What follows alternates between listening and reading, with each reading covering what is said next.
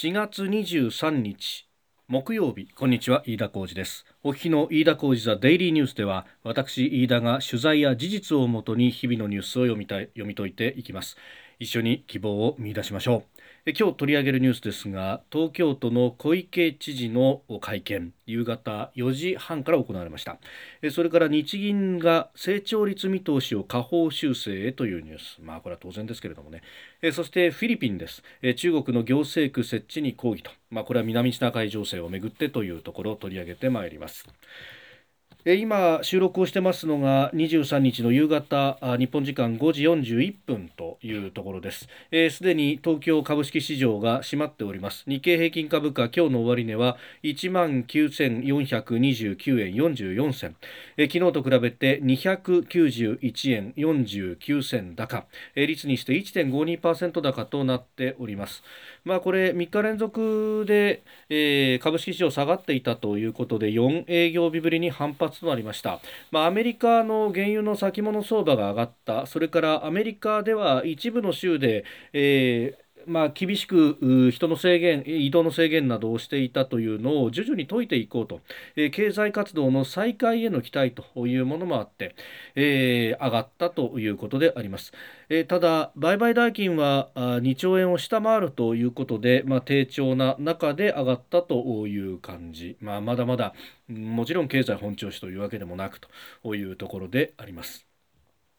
でまあそんな中、えー、小池都知事が今日の夕方臨時の記者会見を開きました。あの今朝方から言われてますけれどもスーパーマーケットで、えー、感染が広がっている恐れがあるとお客さんが密集しているということが言われましたんでその入場制限などをやると。なんか一部にはそのイニシャルで制限するだとかあるいは、えー、頭文字がああ行とかね、えそういうところで制限するなどなどというようなことが言われておりました。まあ、知事周辺からのリークなどもあったようなところもありますけれども、うんこれに関して、まあ、あの結論から申し上げると会見では3日に1回程度にしてくださいねというようなことを呼びかけると、えー、いうことにとどまったということです。まああのもともとこのスーパーへの入場制限の話が出た時に、まあ、私感じたのはいやそもそも論として基本的にこの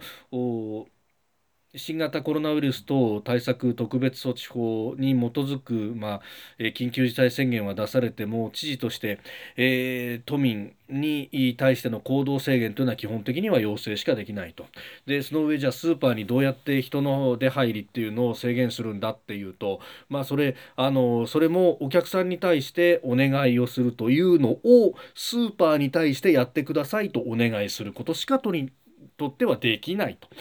いうことがありますんで、えこれは非常に厳しいというか、まあ、正直な話法律知ってりゃこんな話は出ないだろうにということを、まあ、私思っておりましたがあ結果として会見で言われたのは3日に一遍ぐらいの買い物にとど、めましょうねと。まあえー、残念ながらこのぐらいのことしかあできないというのがこの緊急事態宣言の、まあ、中身だということです。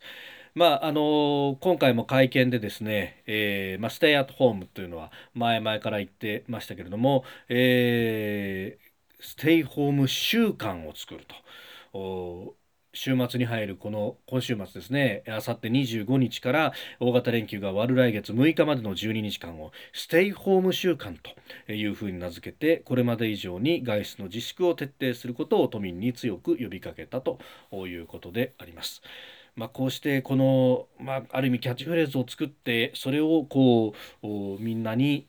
浸透させていくというやり方、ええー、法の裏付けとかそういうものはないんですけれどもやっぱりこういうものがいま、えー、だに受ける世の中ではあるのかなということを強く思います。あのー、実は、えー、日本放送で朝の番組をやってまして今週は1都3県の知事の皆さんに話を聞くということをやってまいりました。この1都3県の知事の方々っていうのは非常に、あのー、皆さんかなり個性的な方々が揃っておりましてで、えー、特に他の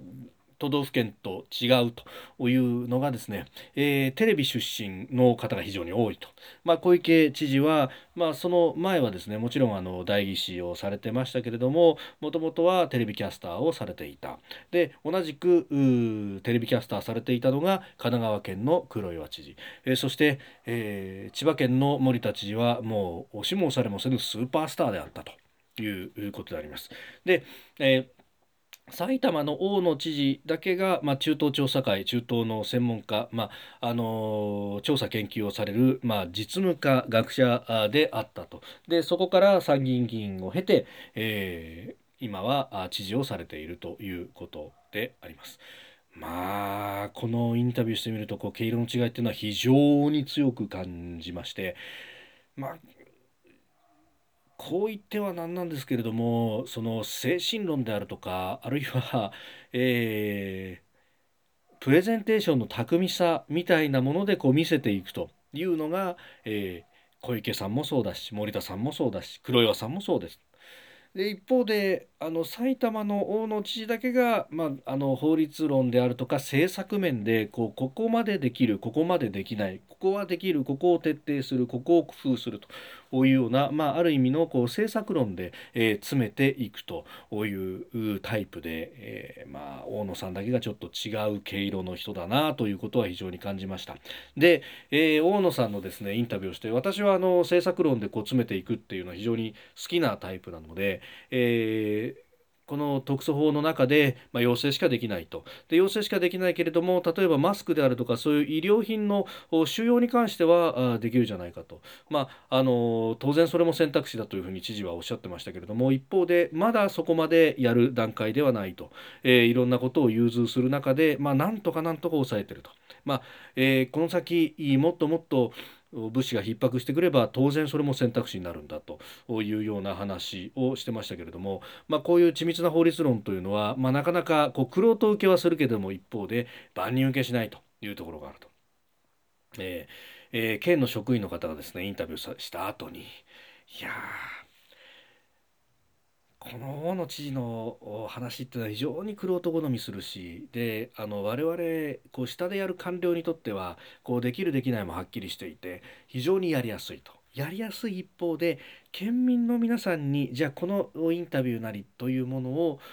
聞いてもらうといやなんだか法律用語ばっかりで意味が分かんないんだって言うんですよねと。で一方で、まあ、前任の上田知事もそうでしたけれどもあるいは他の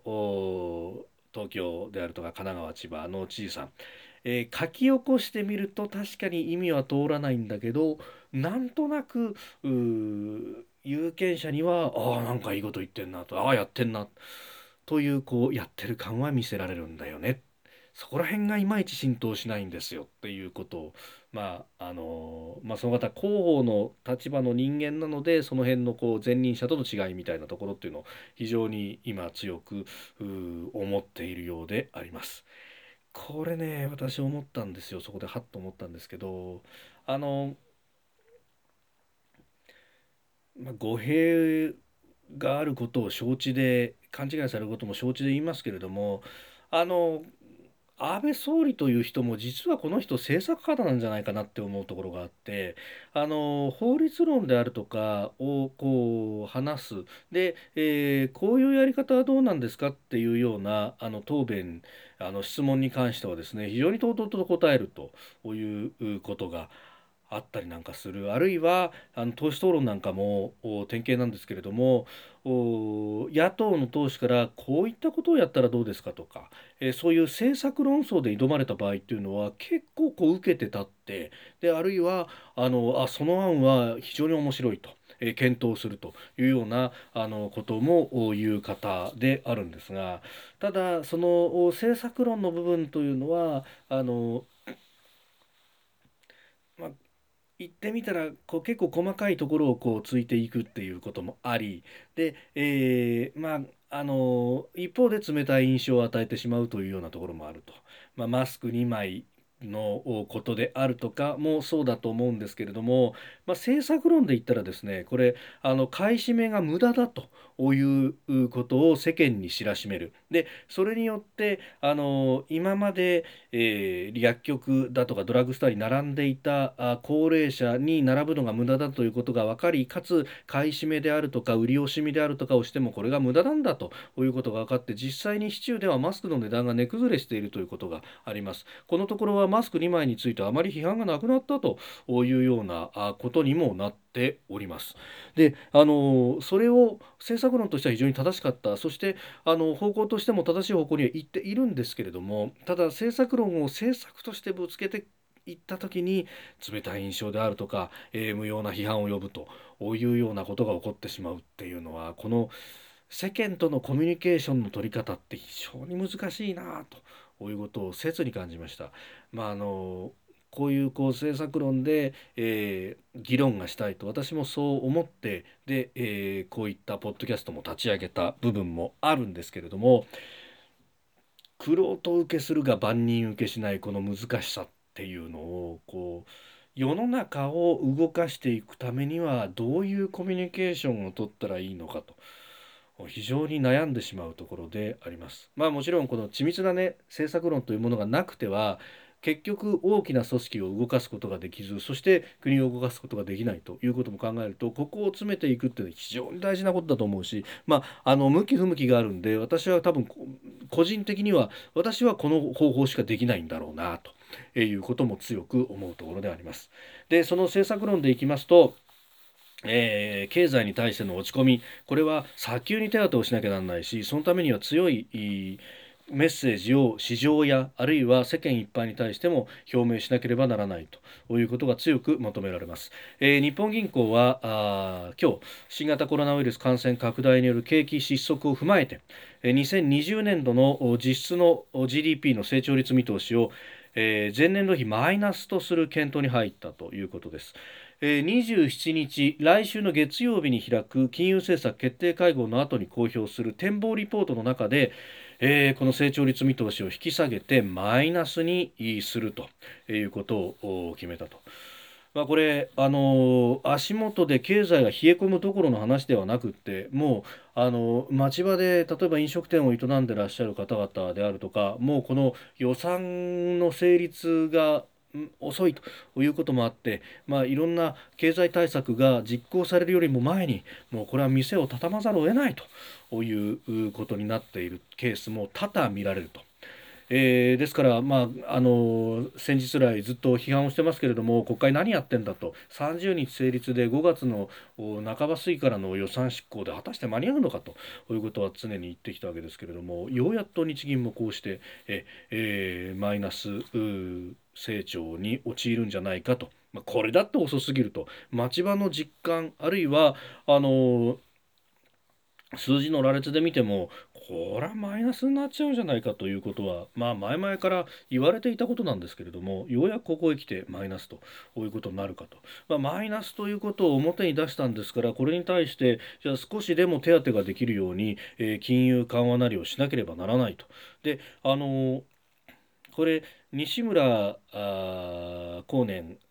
経済再生担当大臣がですね、まあ、ネットのインタビューでインタビューというかこれあの討論番組で高橋洋一さんだとか、えー、長谷川幸宏さんだとかやってるところでポロッと漏らしたそうなんですが、えー、黒田さんと、まあ、西村さんが話した時に黒田さんが言うには60兆ほどの余裕があるというようなことを言ったと、まあ、確かにその通りなんでしょうね。これあのここでも何度も指摘してますけれども、えー、日銀は80兆円を目途として、えー、市中にある資産を買い入れて金融緩和を力強く行うんだということを口で言っておきながら現状20兆足らずしか年間で買い取っていないと。だから差し引き60兆の余裕というのがもうこれあの去年もそうだったし一昨年あたりもそのぐらいの余裕が出てきているということであります。えですからその余裕分をぶち込んでですね、えー、なんとか景気の失速を抑えると。ねえーまあ、緊急経済対策と言われているこの補正予算だって、まあ、あの新発の国債の発行などは25兆円規模というふうに言われてますからそれがあってもまだまだ余裕は十分にあるとですからあ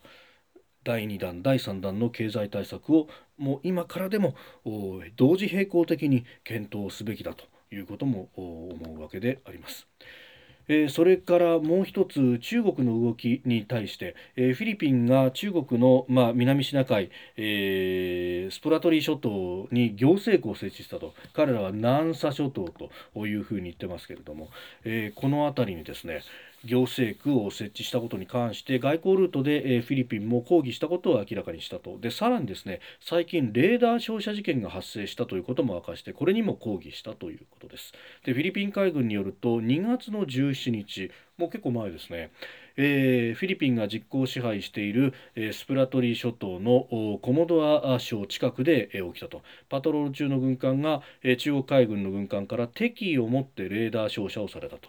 レーダー照射というと日本の海上自衛隊の艦艇に対してレーダー照射があったと。いう事案が、えー、これ安倍政権が始まった直後ぐらいにありました。でレーダー照射が起こるというのは一体どういうことかというとあとはもう引き金を引けば、えー、ミサイルが発射されて、えーこの場合はフィリピンの軍艦ですけれどもが直接攻撃を受けると。これレーダー照射がされると、えー、環境ブリッジのところでけたたましい、え、警戒のシグナルが、え、発せられて、え、狙われてるぞと。危ないぞと。何らかの回避措置を取らなければこの船は撃たれて沈んでしまうぞという、え、ことになっていると。まあ言うなればですね拳銃を相手のこめかみに向けて完全に向けてそして安全装置も外し引き金に指をかけた状態。その指をちょっと動かすだけで銃弾が発射されるというのがまさにこの状態であると。いうことであの力による支配というものをかなり強めてきているということが分かります。しかもこれ事件が起きたのが2月17日ですからえー、中国は国内では、えー、武漢発祥のこのコロナウイルス化で、えー、かなり苦しんでいた時期でもあると、まあ、そういう時期にもかかわらず、え、やってきていると同時並行的に、え、やってきていると。まあ、これあの折しもですね、えーアメリカはセオドア・ルーズベルトという空母の中で700人を超える乗組員が、えー、この新型コロナウイルスに感染して、えー、ほぼ航行不能の状態に陥って今グアムにいるとで他の艦艇の中でも一部感染が広がっているというようなこともあります。こうしたアメリカの展開力というものの、えー、後退というものを見透かして中国は、えー反応を見に来ていると。いうことがまた明らかになったわけであります。夢夢油断してはならないし日本としても、えー、これ打ち勝っていかなきゃならないと。まあ、あのこうしたことの中で、えー、知識人の方々の中には中国は武漢において、えーまあ、強権を持ってこのコロナウイルスを抑え込んだんだと強権の方が、えー、民主主義社会であるよりもコロナウイルスに対応ができるんじゃないかというようなことを言う人たちもいますけれどもこれに断固として対抗していかなければならないと。であるからこそ日本は最も、ま、諸外国の中でも緩い縛りの中でもコロナウイルスに対峙しそしてこれに打ち勝っていくことができるということを何としても証明しなければならないと。ある意味、え、自由で開かれた民主主義で法の支配があってというこの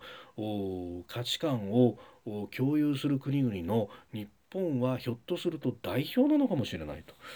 今あ死者の数が非常に、えー、諸外国に比べると低い、えー、感染者の数も爆発的に増えてはいないというところ。ここを全世界の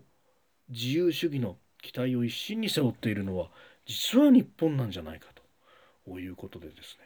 えー、何としてもここは打ち勝っていかなきゃなんないその勝負のゴールデンウィークなのかもしれないというふうに強く思います手洗いの励行、えー、外出を自粛3密を避ける、ええー、地道な努力が実を結ぶということが言えるんじゃないかそして我々日本人にはそれができるだけの共通の理解があってそして、えー、志があるんじゃないかということを強く思います。飯田浩司ザデイリーニュース月曜から金曜の夕方にポッドキャストで配信しております。ニュースに対するご意見番組に対する感想など飯田 TDN アットマーク gmail.com までお送りください。飯田浩司ザデイリーニュースまた明日もぜひお聞きください。以上飯田浩司でした。